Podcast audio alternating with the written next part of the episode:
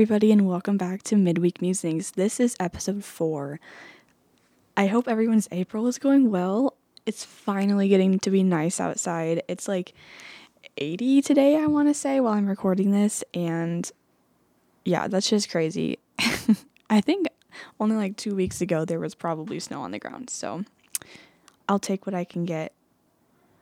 Anyways, if you're new here, my name is Evie, and this is my podcast. I'm a student at St. Ambrose University, and if you're new, this radio segment or podcast is all about challenging and confusing our brains in deep philosophical conversations about, you know, different topics that either are suggested to me by people or that I come up with while I'm trying to sleep at night or in the shower. Before we get started, I want to give a little shout out to my mom, Sarah, who's probably listening right now because she's the best. But she's the one who gave me the idea for this episode when I texted her to ask if she had anything she wanted me to talk about on the podcast. She had so many ideas. So we may be seeing some more ideas from Sarah B in the coming weeks. but for tonight, we are going to be talking about how we form opinions on people in our lives. More specifically, why do we dislike certain people? Especially people who are similar to ourselves, and why do we dislike them right off the bat? So, to segue into the bulk of the podcast this week, I refuse to say let's get right into it or let's jump right into it because that's way too cliche. And as I was editing the last couple episodes, I despised the fact that I literally said let's get right into it. Ew. So, instead, let's begin. As usual, let's start with the basics of what we're going to be talking about and some of the science behind it. So, we're going to start talking about the science of dislike. Dislike, in general, is a necessary survival mechanism that humans have been using for centuries, since the dawn of time, or the dawn of human existence, we'll say. When we see someone or something that has hurt us in the past, our fear and aggression fill our minds thanks to the amygdala, which is a part of the brain. This is in order to keep us safe from further harm. The more and more this person or thing causes us pain and harm, the more the brain will trigger our fight or flight response in our brains, which we know to be dislike in this scenario. In the 21st century, this survival mechanism isn't always necessary. We do need it for survival situations like being chased down by a person with a knife, but having to work side by side someone who has called you a name behind your back is going to warrant the same fight or flight mode in your brain. You see the difference? That's why working side by side someone who stresses you out is a perceived stressor.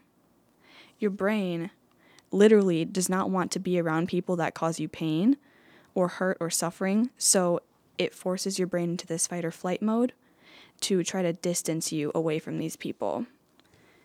All this fighting and flighting is an attempt to keep you out of harm's way, but it will actually do more harm to you because of the constant stress your body and mind are going through, which we know to be scientifically proven to be bad for your health because of cortisol and all that.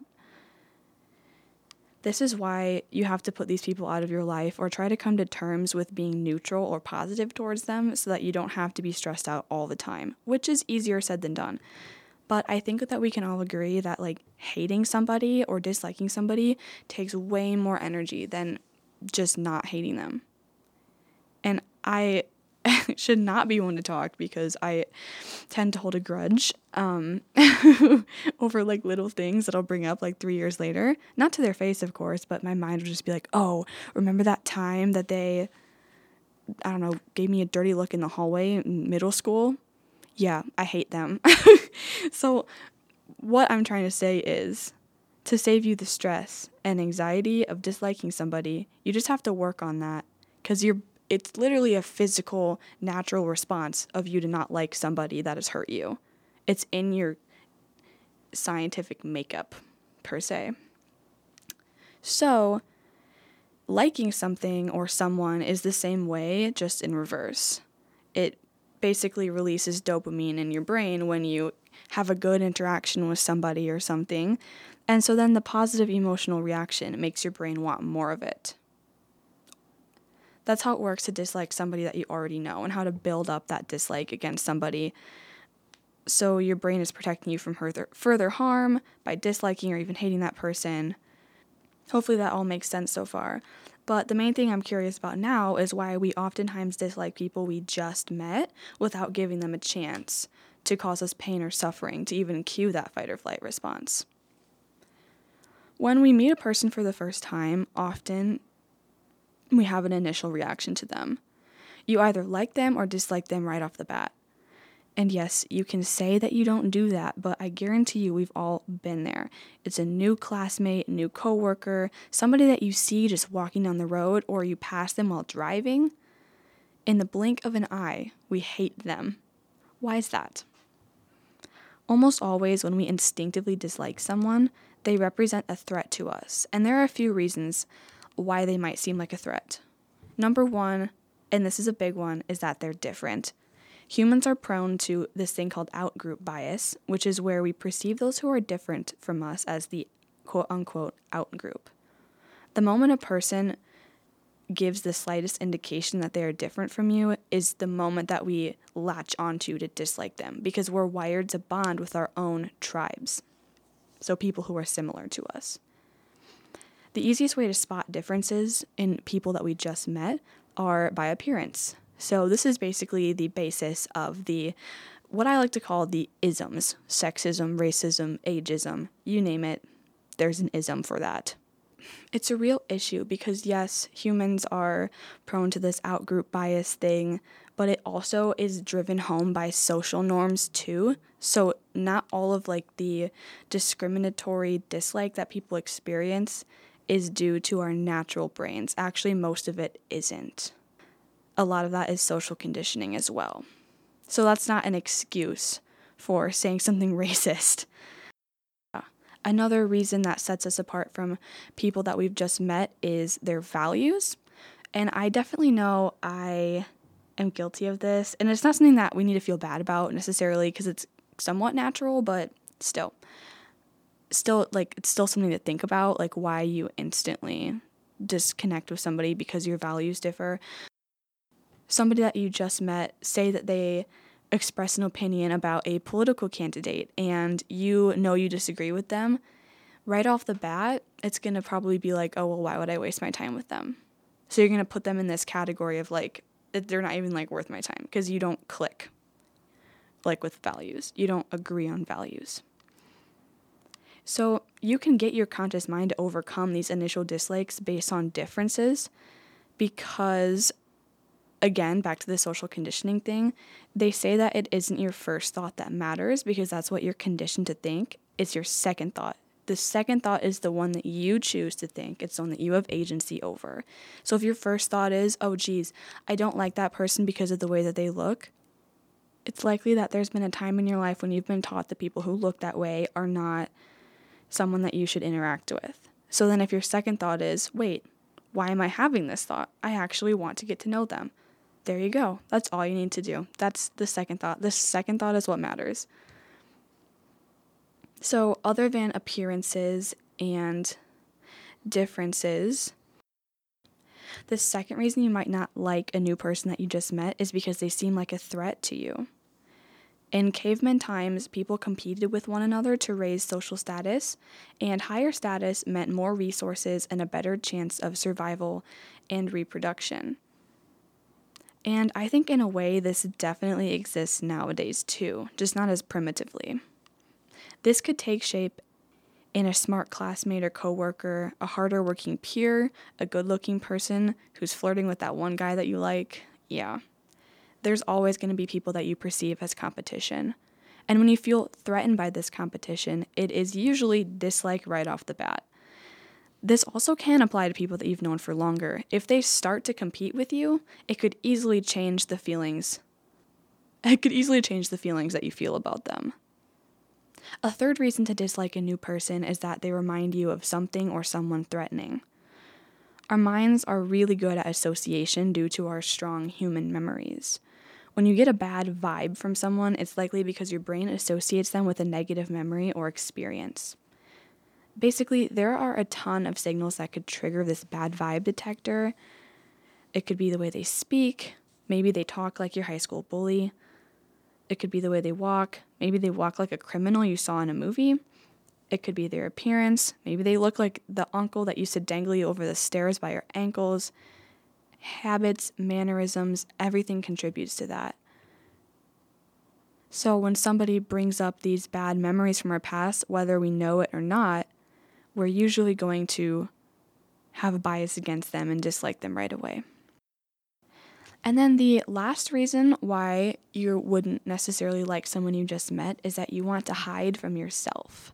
This is kind of a huge one. People tend to ignore their own flaws and qualities that they know need work. So when they come across someone who has the qualities that we wish we had, we don't like them because we're jealous. So basically, it all comes down to jealousy. And this is such a big one that I can think of because when I when I see someone who is like everything that I want to be, I just can't help but dislike them a little bit. And I know that it's because I'm jealous, but that's just human nature. Moving on from all that talk about dislike, why is it that sometimes we automatically like someone we just met? Why is that? And I'm not talking about like romantic attraction because that's a whole different thing. I just mean like, why is it that sometimes we instantly click with people? For one, there's vulnerability. In some situations, you've let your guard down enough to reach out and connect with somebody, and that could happen for various reasons. A shared trauma, maybe they remind you of someone that you're close with. Second is proximity, and this could mean you're sharing a space with them, and so you're naturally open to building a connection. And I think a really good example of this is me and my roommate. We did not know each other before this school year, and literally, after like one day of knowing each other, it felt like I'd known her forever and we were like friends already. It's just crazy. And that was probably because we had to live together and we didn't really have a choice. Um, a third reason that you might feel you instantly click with somebody is resonance. You feel a sense of being on the same wavelength. Often, this is often true of people who have similar classes or jobs, similar values, you're in a shared experience. So, for example, maybe new people that you meet in an extracurricular who have all grown up being in that extracurricular. So you have that thing to talk to them about. You're on the same wavelength. You kind of get what I'm saying. And that ties into the next one, which is similarity. You might like somebody because you share the same background. And that's to be expected because when you have more in common with somebody, it's easier to just be on the same level as them. And this is pretty much the exact opposite of why we dislike people who are different than us. We often dislike people who come from different backgrounds because we don't understand them, but it's easier to understand somebody who grew up the same way as you. So you're going to be more likely to enjoy their company. And this last reason that you might instantly click with somebody is environment. In this situation, you are overcoming challenges and adversity together. I love this one because it happens in movies and books all the time where you click with somebody or in the book like two the two main characters meet in this weird out of pocket situation that's never happened to anyone before and they instantly click or fall in love whatever because no one else has that same experience and I feel like that's so true even if you're just sitting next to someone on the bus and something weird happens, you're probably going to feel more comfortable talking to them for the rest of the bus ride. So now that we know how all this works, we can also know why our perceptions of certain people change over time. It all comes down to what your brain expects from them and expects them to repeat. In fact, did you know that the more you like someone, the more likely you are to have stronger feelings of hate towards them if you if they wrong you? And I think that is very, very accurate, very telling. Because the people that I currently dislike the most are people that I was once extremely close with. And you trust them and you your brain expects them to repeat those feelings of happiness and love, I guess, in certain situations. And then when they start doing the opposite and your brain starts to expect the hurt and suffering, it's going to do even more to keep you away from them because it doesn't know what to expect. Studies have found that the more similar you are to a person with more shared interests, the more likely you are to like them. If you feel pain caused by that person, your brain will switch on the fight or flight method we talked about earlier and cause you to have greater feelings of hate due to the intense sense of betrayal and mistrust we now feel towards that person. So now we know that we're more likely to like someone who is similar to us. So now we can talk about something I've often wondered about. Why do we sometimes dislike people who are the most similar to us or who have similar traits to us? Because based on what we've just learned, we should like them the most out of everyone, but sometimes that's not the case. Why do we hate in others what we see in ourselves? There's always that one person who just irks you, whether that be because of their hair, or the way they speak, or how they're rude or too polite, you name it. Has it ever occurred to you, though, that you're probably more similar to them than you believe? It's a disturbing thought, but it's very true. For example, growing up, there was this guy who I hated more than probably anybody at the time. He was in all of my classes all the time.